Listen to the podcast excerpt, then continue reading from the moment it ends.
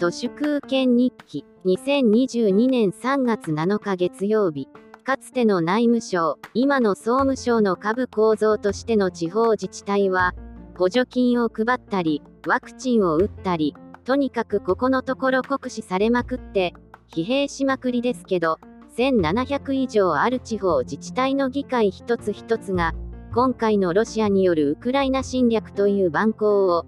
議会として非難する決議を、右に習えでみんながやっているのですが、彼らはバカなのか、暇なのか、あるいはその両方なのか、一体どれなのでしょうか。地方に行くと役場の敷地に、平和都市宣言みたいな古い書体のモニュメントが朽ちていたりしますけど、八百万の戦争反対決議を、飯倉のロシア大使館まで届けるとか言って、無駄な東京出張などしていそうで、寒気がします。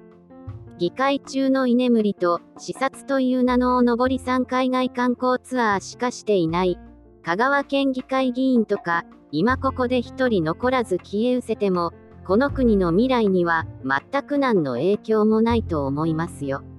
エビデンスベースの人工知能 AI による政策決定がなされれば、地方議員なんて3人くらいいればよくて、もちろん議員報酬はゼロ。というか、お金を物理的に受け取ることのできないご当地ゆるキャラとか、猫やホタテのような下等動物、あるいはバーチャル YouTuber などを議員にしてしまえば事足りると思います。統一地方選挙とかあまりにも無益なので、全面的に廃止してほしいです。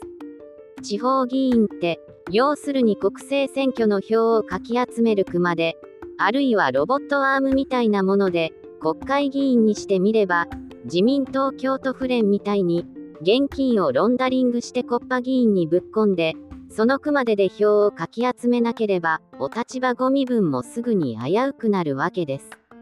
これから遠くない未来にかなりの確率でやってくる世界恐慌や、エネルギークライシス、あるいは隣国との軍事衝突などの事態で、国会議員から地方議員までの、クソみたいな利権でつながっているだけの政治屋さんがまともな判断をできるわけもなく、かといって米軍に書き換えられた日本国憲法を改正する時間的な余裕もなく、おそらく日本はウクライナと大差のないカオスへと落ちていくと思いますが、日本人大衆の皆さんはこんな時にこそ、政財官学マスメディアエリートの皆さんの裸踊りや火だるまの舞を一つの娯楽として楽しむ風情があります。私が生きているうちに、敗戦後のクソみたいなスキームが瓦解する可能性も見えてきたと思います。本日の日経平均も激落ちくんですが、ボラティリティの大きさを示すビックス指数も30超えの高止まりです。